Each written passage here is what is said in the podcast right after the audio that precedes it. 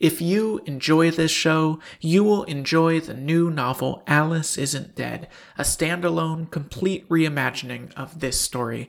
It's out now. Find it wherever you encounter books or at aliceisn'tdead.com. We encountered the ineffable at a midnight Denny's. It was accidental, or at least accidental on our part. I suspect that while we weren't seeking, we were being sought. That night we were hungry, that's all. And, as the official slogan of Denny should say, it's not good, but it's there. Nothing is more welcoming than fluorescent light and fryer fat when coming in out of highway darkness. We entered to that smell. The Denny's smell like food, but less so.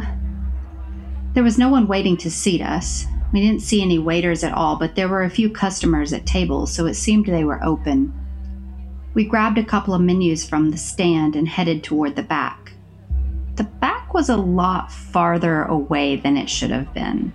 We kept walking and walking past tables and booths with the occasional customer sitting there, all of the customers staring straight ahead, looking seasick, not talking, like they knew something had gone wrong and were sitting tight until it fixed itself.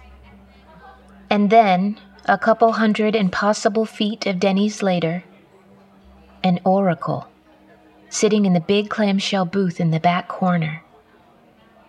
It was like a gravity well. The metaphysical weight of the oracle had stretched the Denny's, and we had rolled our way to the bottom. The oracle waved us over. Come, have a seat, they said. Their voice was friendly but distant, like a casual greeting screamed across the Grand Canyon. I ordered some seasoned fries, but it might take a while for the guy to find his way here. What could we do? We sat I love seasoned fries.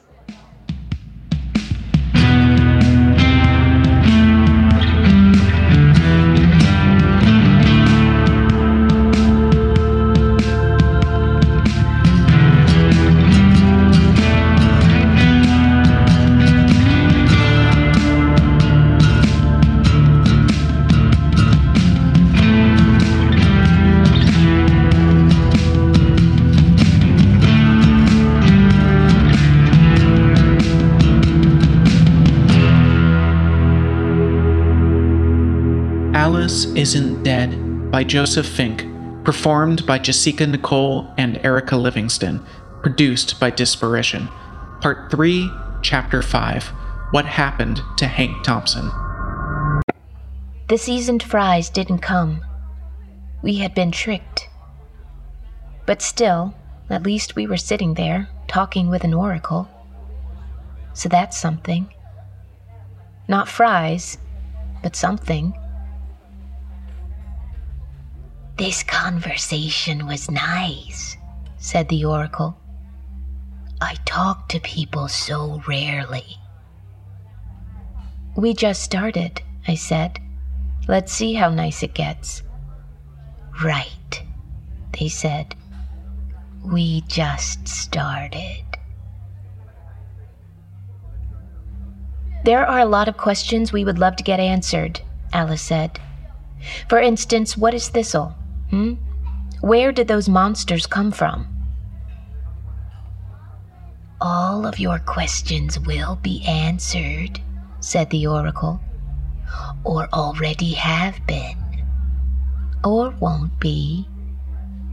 Those are the three possibilities. You can see the future, I said, ignoring their joke, if it was a joke. Interact with time differently than you, they said. For me, everything is always happening, all at once. I do not see the future. I am currently experiencing the future as strongly as I am experiencing this moment. and as strongly as I am currently experiencing the past. At all times, I have to maintain what I have already done, so it will continue to have happened. It is exhausting. You weren't going to ask me how I feel, but there's an answer for you. What about Thistle? prompted Alice. Ah, Thistle. The oracle sighed.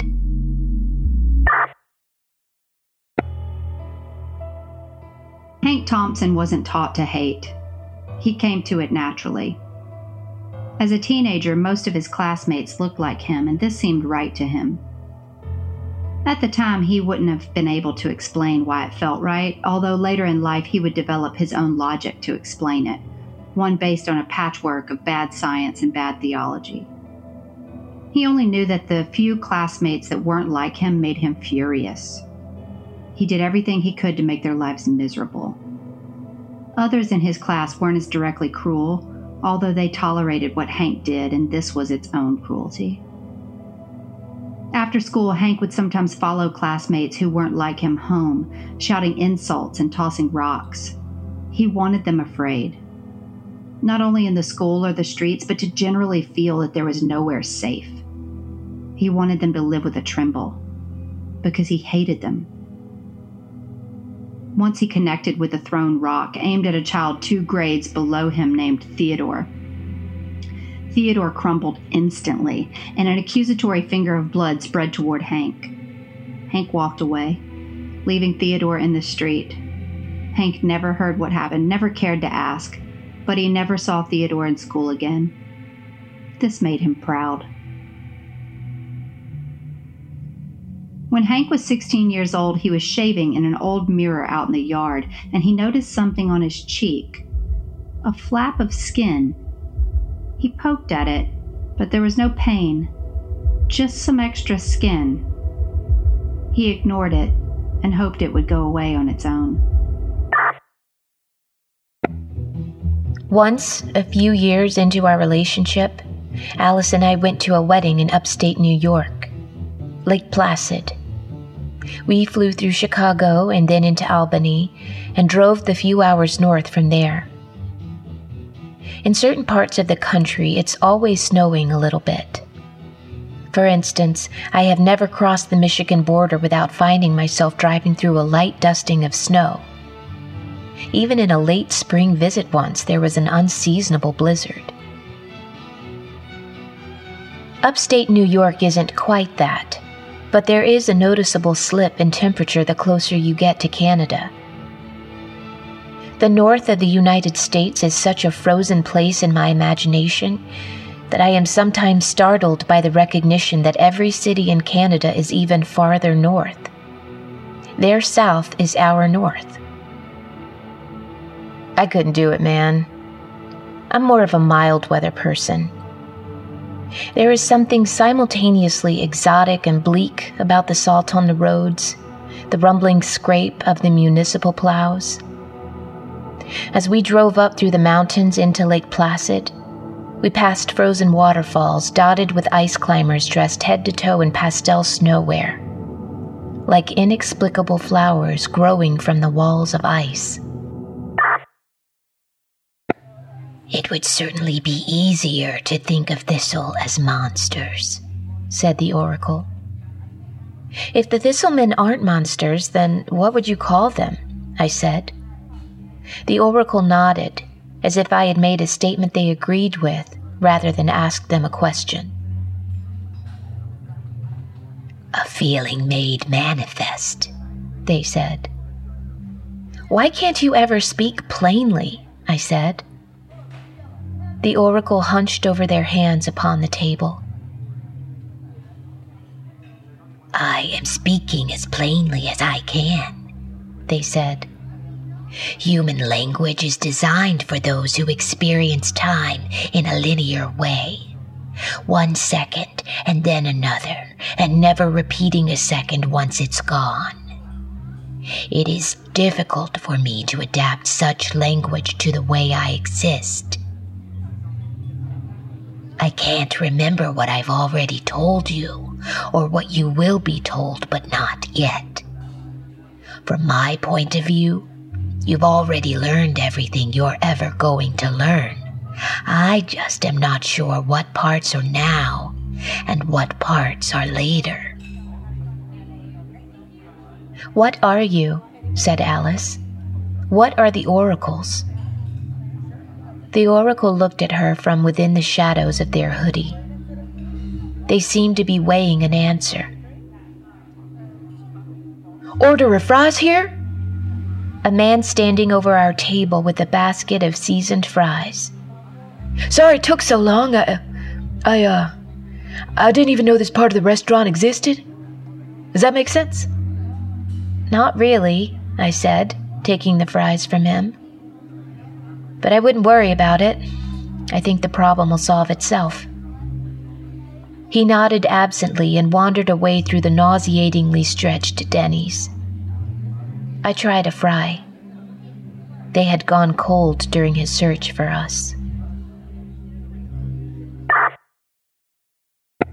As the years went on, other pockets of skin joined the one on Hank's cheek.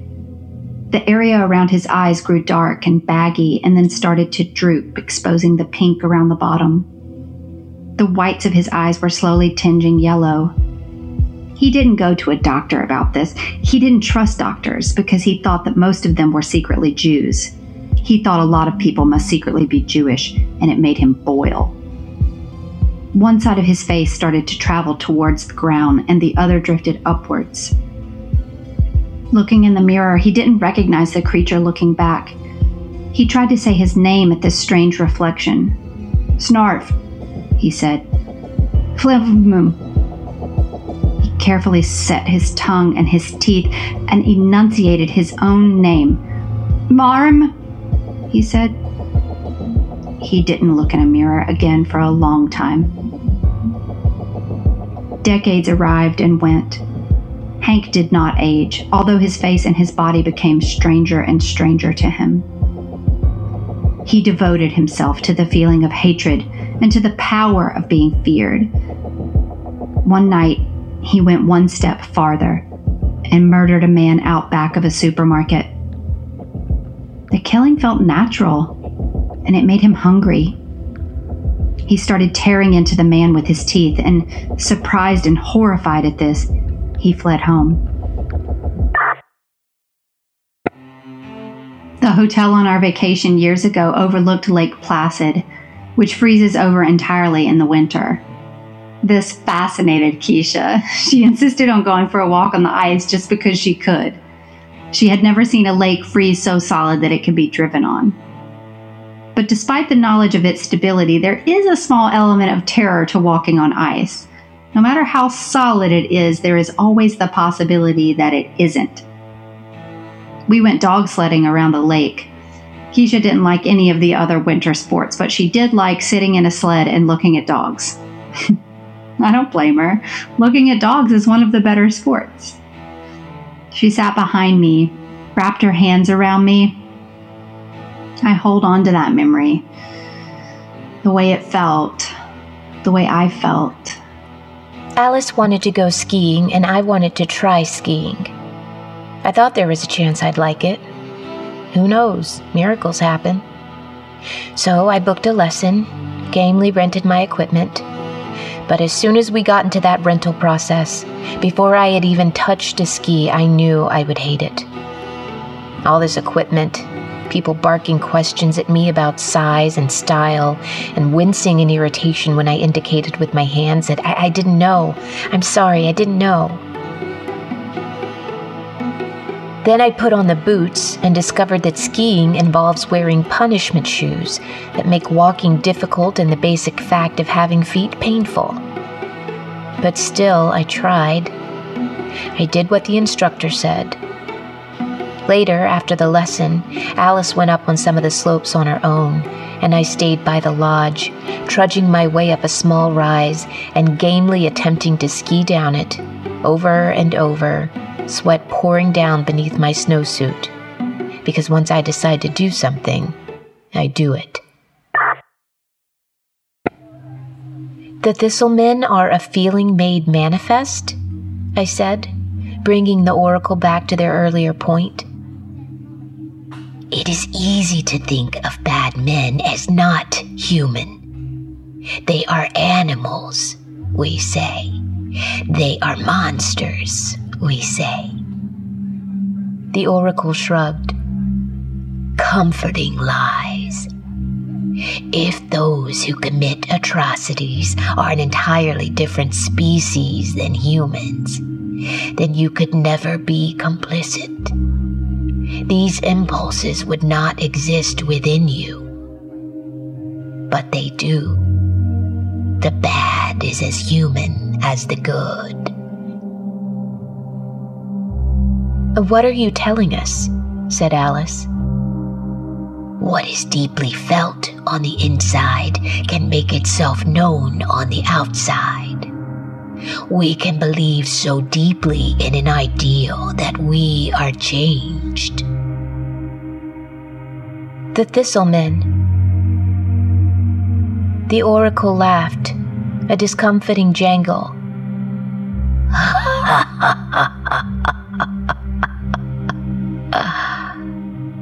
Mere men, after all.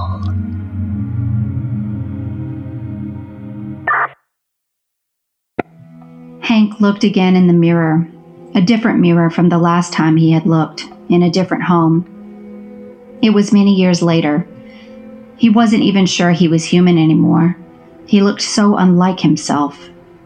Blood stained his teeth, but under the scarlet, the enamel was a dull, sickly yellow. He howled at his reflection, and his voice didn't sound like the voice he had once had. It sounded powerful and big. He felt feared. Ha! He said. Pop! He no longer tried to turn these sounds into words. They meant what they said. Hank walked out of his house, leaving the front door open. He never returned. It took weeks for his disappearance to be noticed. The creature he had become walked with his now boneless legs along the highways. When he felt his energy fade, he would murder someone, anyone, it didn't matter who and this would give him the energy for another week or two's walk. He did not question for a moment what he was doing or what he had become. The Thistleman, Vector H, but also still Hank Thompson.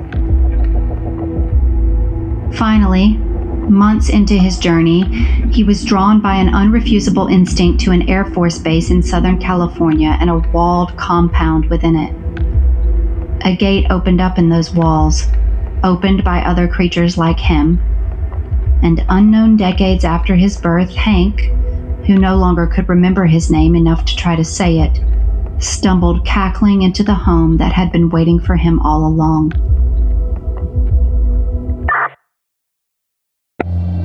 We made our way out of that Denny's, and two hours of late night highway later, I get an email from Tamra Levitz at the LA Times. Her story is going up in a few hours. It's over. It's all going to be out there. Oh my God. It's over.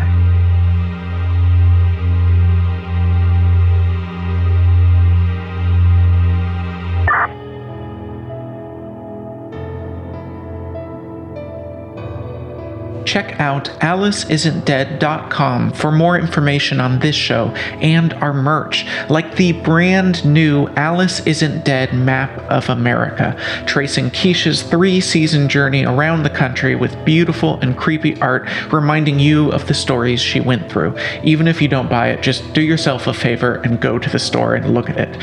Or get the stunning Alice Isn't Dead logo as a shirt or an enamel pin. All of that at Alice isn'tdead.com. This show would not be possible without our Patreon supporters, such as the monumental Chris Cosingino, the merry Rebecca Allred, the thoughtful Thomas Reiske, the incomparable Tyler Young, the idealistic Valerie Lancy, and the creative Fabri Perez.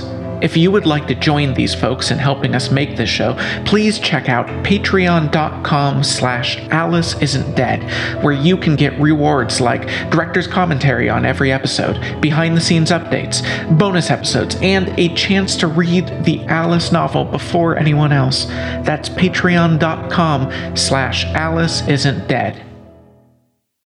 Hey Alice Heads, which is a name I just came up with for listeners of Alice Isn't Dead and that I don't think I'll ever use again. Ugh. Anyway, I'm releasing two books this year, which is a weird thing to say, but I've been working on both of these for years and I'm so excited for you to read them. Okay, first on May 11th, 2021, the first 10 years, two sides of the same love story.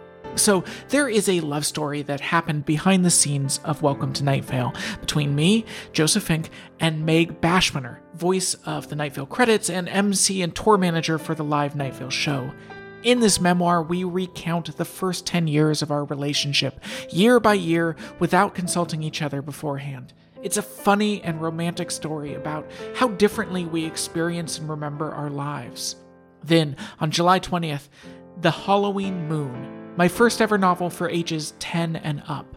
Esther Gold loves Halloween, until the year that Halloween night just won't end.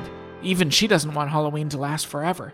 No matter your age, if you're a fan of Alice Isn't Dead, I think you're going to love this book. Get these books wherever you get your books. Today's quote We mortals, men and women, devour many a disappointment between breakfast and dinner time, keep back the tears, and look a little pale about the lips, and in answer to inquiries say, Oh, nothing. From Middlemarch by George Eliot. This has been a production of Night Vale Presents. Find out more about us and our shows at nightvalepresents.com.